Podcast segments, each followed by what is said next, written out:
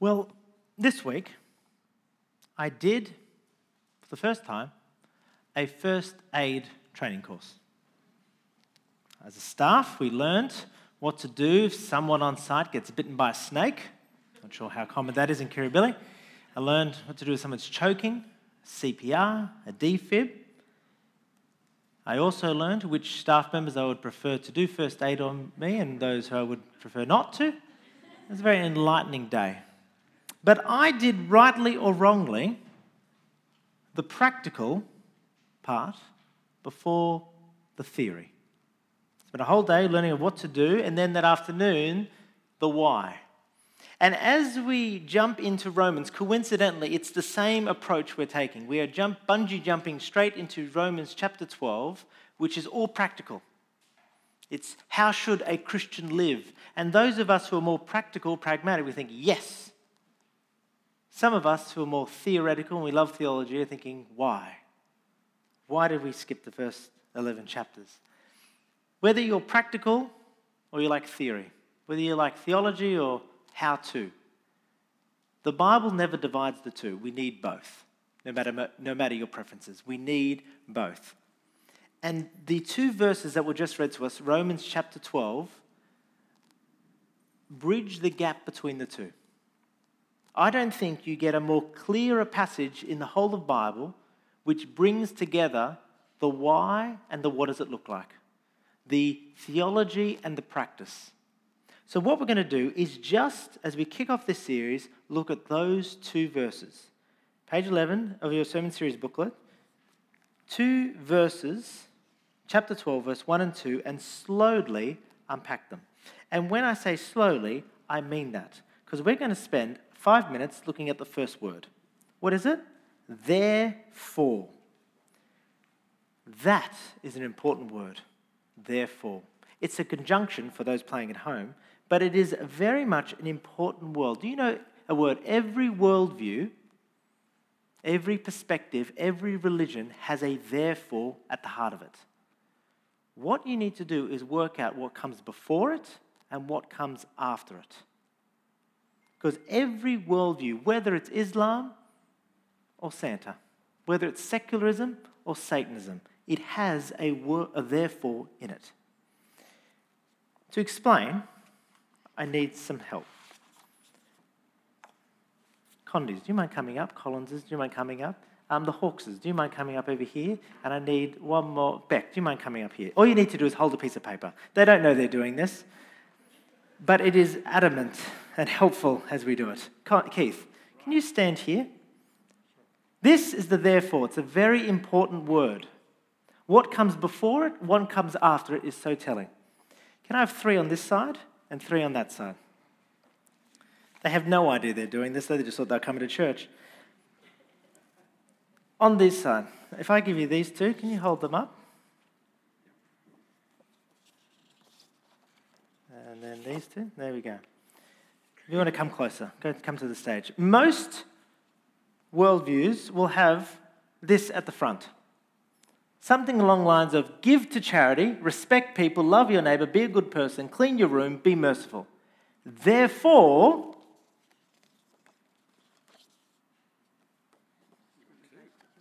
yeah, if you hold them both up. Therefore, God loves you. You receive gifts. Heaven's coming. Receive mercy. You're wanted. You're forgiven. That describes most worldviews. Do this and you'll get this. If you put your effort into here, you'll receive this. Christianity is the exact opposite. Can you guys swap? Christianity has a therefore, but what comes before and what comes after is radically different. It starts with the fact that God loves you. You receive grace, gifts.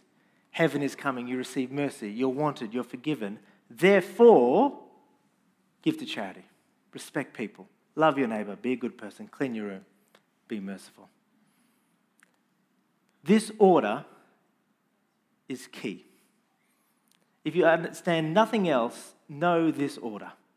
Because only this order will promote genuine change in your life. That you want to change, not because you have to, because you want to. Let's give him a round of applause. Take a seat.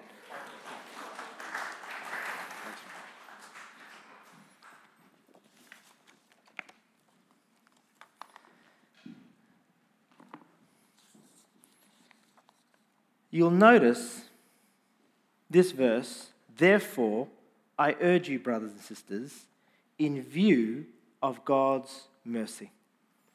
We have titled this series, From Grace We Love, not We Love in order to get grace, right?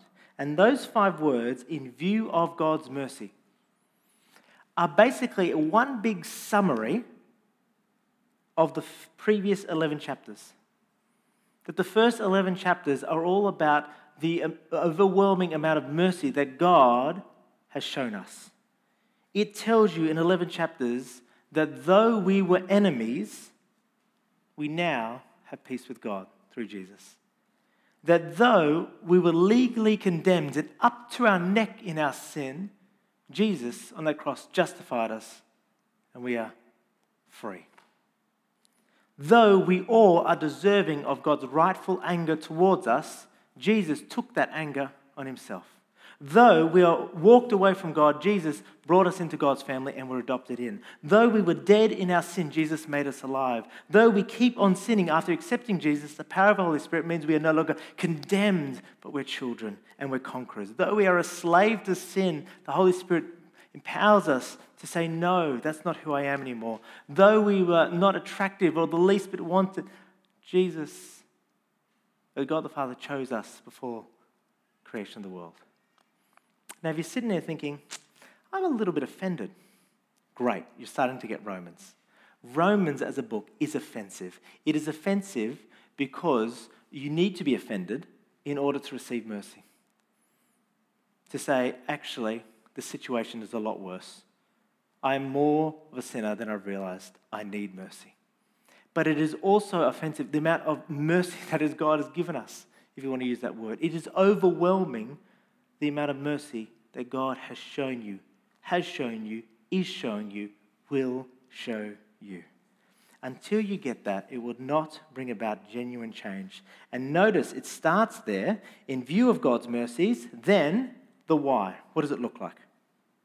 What does it say? In view of God's mercies, offer your bodies as a living sacrifice, holy and pleasing to God. This is your true and proper wisdom. Sorry, this is your true and proper worship. Now, notice the word sacrifice. Now, that word sacrifice is not very common in our culture. In other cultures, it's a bit more common, but it's not so much common in our culture.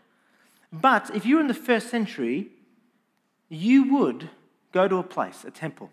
You would bring your sacrifice. You'd place it on the altar, holy and pleasing to God, and that would be your act of worship. Sacrifice was very, very much common, but you notice that it doesn't say offer a sacrifice or make a sacrifice. What does it say?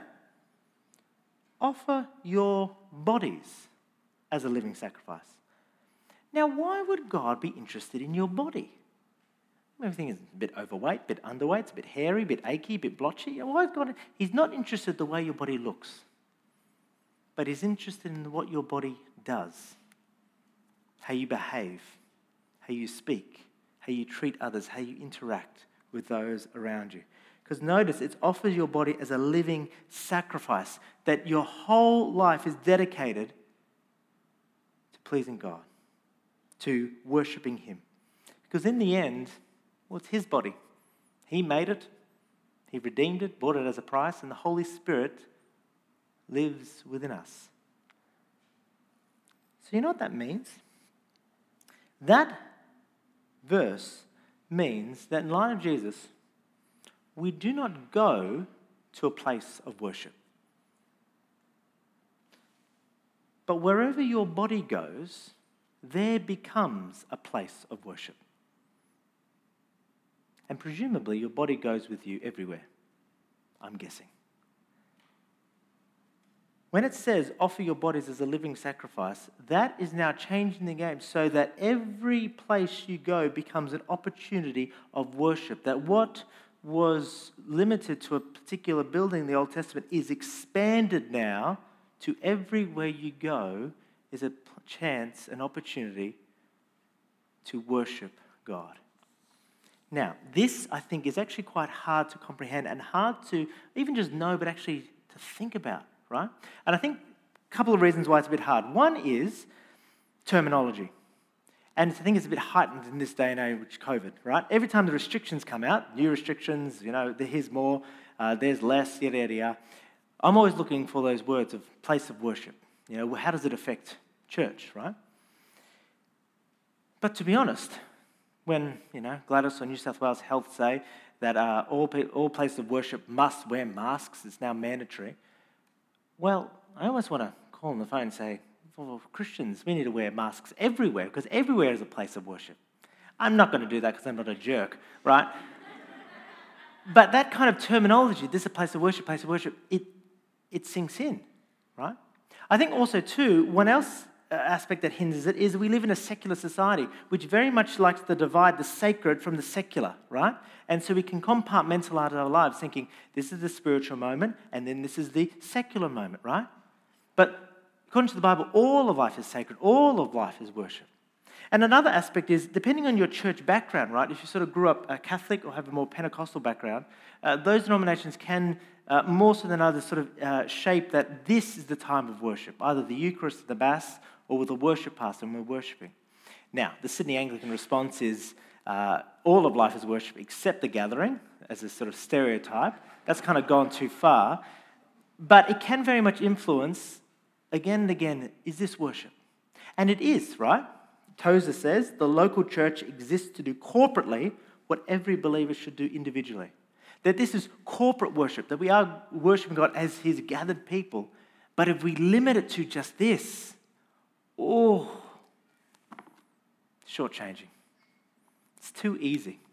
If worship is just singing, that's only 10 minutes of your week. Your whole life is an act of worship, not just an hour on Sunday. You get that? Your whole life, every moment, is a chance to worship God. Let me flesh this out, right? When it comes to your work, your workspace, whether you're part time, full time, whether you're working from home, working in the city or in the burbs, whether you're paid or unpaid, your workplace is a place of worship. When you give that presentation, when you're crunching the numbers, when you're teaching that class, if you're doing it a way that doesn't plagiarize, doesn't inflate the numbers, is just and true and kind to those around, that is worshiping God. When you're working hard and no one notices, maybe because you're a stay at home parent and you're changing that napping. Maybe you're working from home and you no, I'm actually going to work hard and not go on social media. When you make those decisions, I'm going to work hard and steward the time that I've been trusted well. That is worshiping God. When you have a day of rest, right? We say, I'm not going to check emails. I'm not, I'm not going to do that. I'm going to find my identity in Christ, not my work. That is worshiping God. Your work is not just work, it is an opportunity to worship. Other areas. When it comes to loving and honoring your parents, if they're alive, and for some of us, they're getting older, and more physically draining. Sitting with them, taking to the shops. Their frontal part of their brain is hardening and they're becoming a bit more blunter, right? It's a bit more hard. When you sit with them and you love them and you care for them, that is an act of worship to God, holy and pleasing. For those of you who are married, your bedroom is a place of worship. When you seek to Build up your spouse. Tell them what you find attractive, what you find sexy about them. And actually seek to serve their sexual desires, their needs, putting them first. That not only is a good time, but it is an act of worship. Some of you are thinking, well, if I have sex with my girlfriend, is that worship? No, no, no. Holy and pleasing, right? We're doing things what God wants. But that too, if you're married, that is act worship.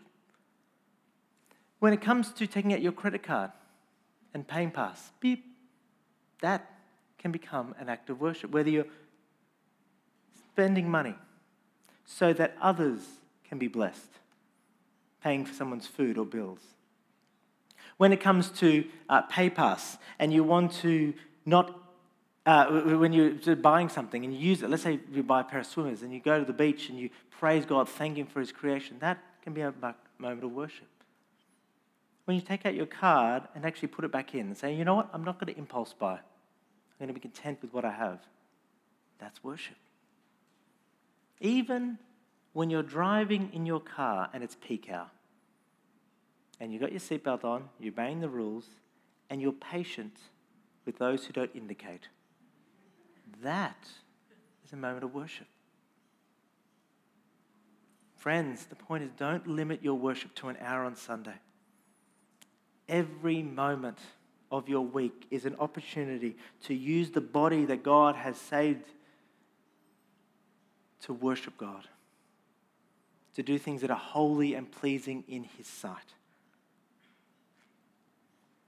You know what all the Old Testament sacrifices had in common? And they're placed on the altar? They're all dead. We are a living sacrifice. You know what the problem with a living sacrifice is? It can walk off the altar. And you and I are called to sacrifice our bodies for Jesus. But we have the choice of every moment of every day am I going to stay on the altar and worship God or am I not? Therefore, brothers and sisters, in view of God's mercy, offer your bodies as a living sacrifice, holy and pleasing to God. This is your true and proper worship. But worship is not just what you do, but also what you think. Because have a look, verse 2. Do not conform to the pattern of this world, but be transformed by the renewing of your mind. Now, those words, do not conform to the pattern of the world, are very easy to say, right? Very hard to do. It is so hard not to conform, right? I grew up Western Sydney uh, under the shadow of Rooty Hill RSL, right? Now, you probably don't know this, I'm not sure, but most jokes, you, uh, this area, particularly Mosman, is the butt end of most jokes in Western Sydney. Sorry to say, right? So, me moving from Rooty Hill to Kirribilli, I had to swallow my pride, right? But I was adamant moving here, I'm not going to conform right? I'm not going to conform. But it didn't take long before I was drinking mineral water. and I bought a pair of boat shoes. And the other day I found myself beginning a conversation with, And what school did you go to? It's so hard not to conform. You stay around an area long enough and you will conform. But we're called, do not conform to the pattern of this world. Whether it's your upbringing, your schooling, your peers, your social media, what you consume, whether Netflix, podcast, we are all being shaped. Say, be like us, be like us. And every culture, from Babel to ours, doesn't want to conform to God's ways, but say, conform to us.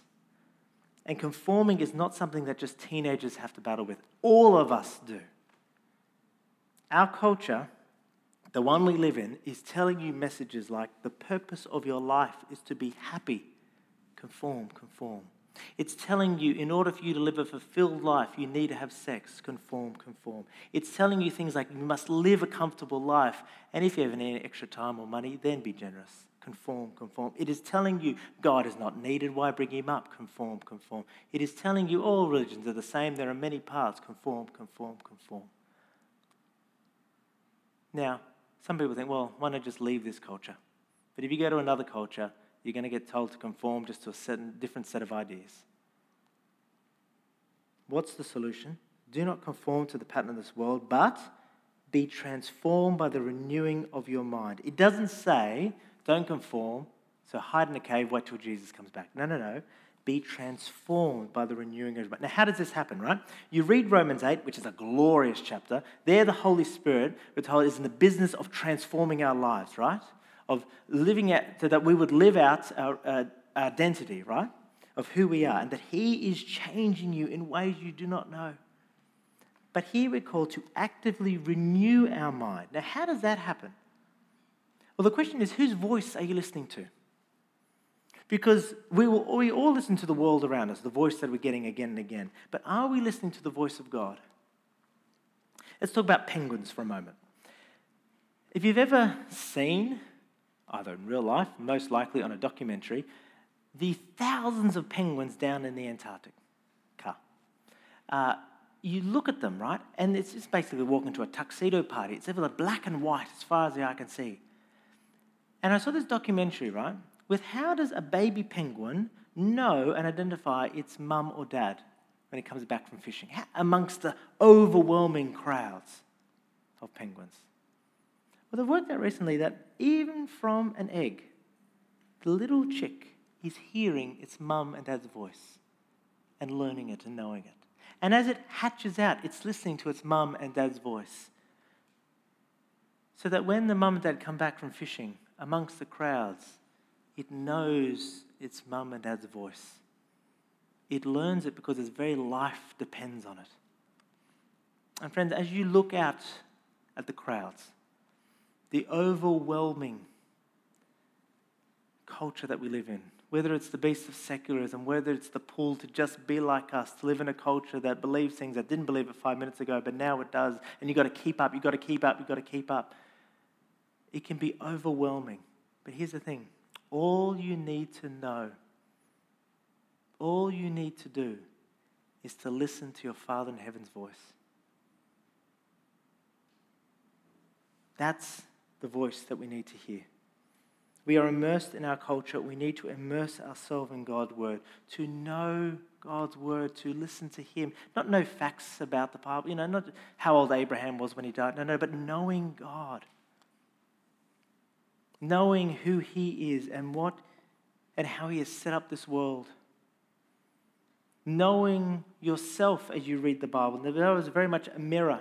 It shows you things about yourself that you may not see, but it knows you better than you know yourself. It tells you correct thinking and gives you good habits for life, to knowing God and His Word.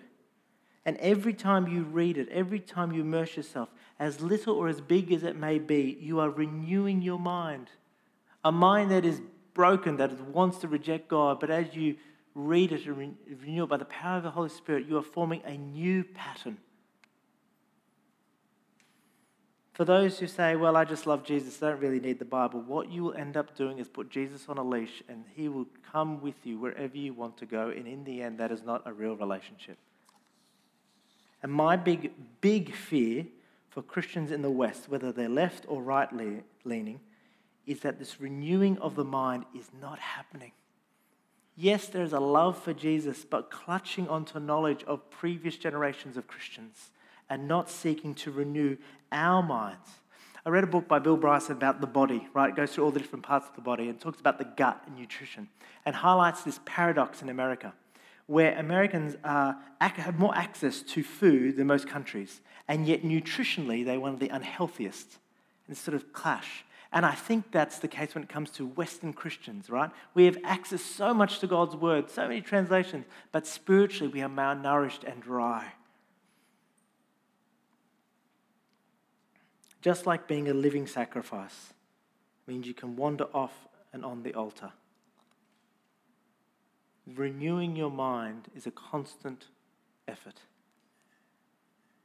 It's not something you did just when you became a Christian or back in the days of uni. It is a constant effort of renewing your mind. And it is only way, friends, that you'll be able to do this last verse. What does it say? Then you'll be able to test and approve what God's will is his good, pleasing, and perfect will. Now, when, as soon as that word will comes out, you might be thinking something along the lines of if I read the Bible, then I'll know the, the plans that God has for my life where to live, who to marry, what job to take. Sort of that seeking God's will. To be honest, that's not really a biblical way of speaking, it's a modern, modern Christian way of speaking. When the Bible talks about God's will, it means his moral will, how he wants you to live, how he wants you to behave. And here's the good thing the liberating thing is you don't need to guess what God's will for your life is. Now, to be told, we don't know his sovereign will, right? We don't know what's going to happen tomorrow. We know his sovereign will by looking in the past. But when it comes to how he wants you to live, his will for your life and how he wants you to behave, you don't have to guess like it's a game of hide and seek of where it is. No, no, no. In the next seven weeks, and we unpack the, the rest of these chapters of Romans, you're going to hear God's will for your life of how to treat those in your world. how to interact with other people. How do you deal with people who hurt you, who are an enemy? How to deal with people who are above you, like the government, or people who you think are below you, like weaker members of the church. And as we engage in this work of renewing our minds, thinking God's thoughts, bending our will into what's God's will, we will be able to what? Test and approve. Test it, to try it out, to say, actually, this works. This is not just theory, it actually works in your life. But not only to do that, but to approve. To say, not only works, but it's good. That God's will for my life is good and pleasing and perfect. And I not just know it, but I know it. Where are you on the spectrum of conforming to renewing? There's one word which we haven't unpacked, and it's quite a simple word. It's the word urge. He said, I urge you, brothers and sisters, to do this. That, the word of encourage, push, exhort. In other words, believers become what you are. Do not compartmentalize your worship. Do not conform to this world, but offer your bodies as a living sacrifice, renewing your mind to be in line with God's will. You know, I heard this week that when it comes to those who have a lung transplant, about 40% of them have it because they previously were a smoker. And the emphysema has affected them and they needed a lung transplant, about 40%. And interesting, of those 40%,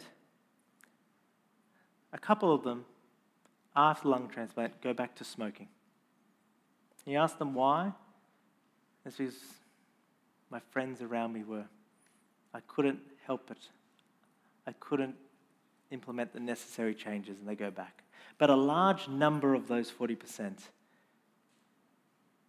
it's been given a new lease on life. And they know it every time they breathe in, of every moment of every day.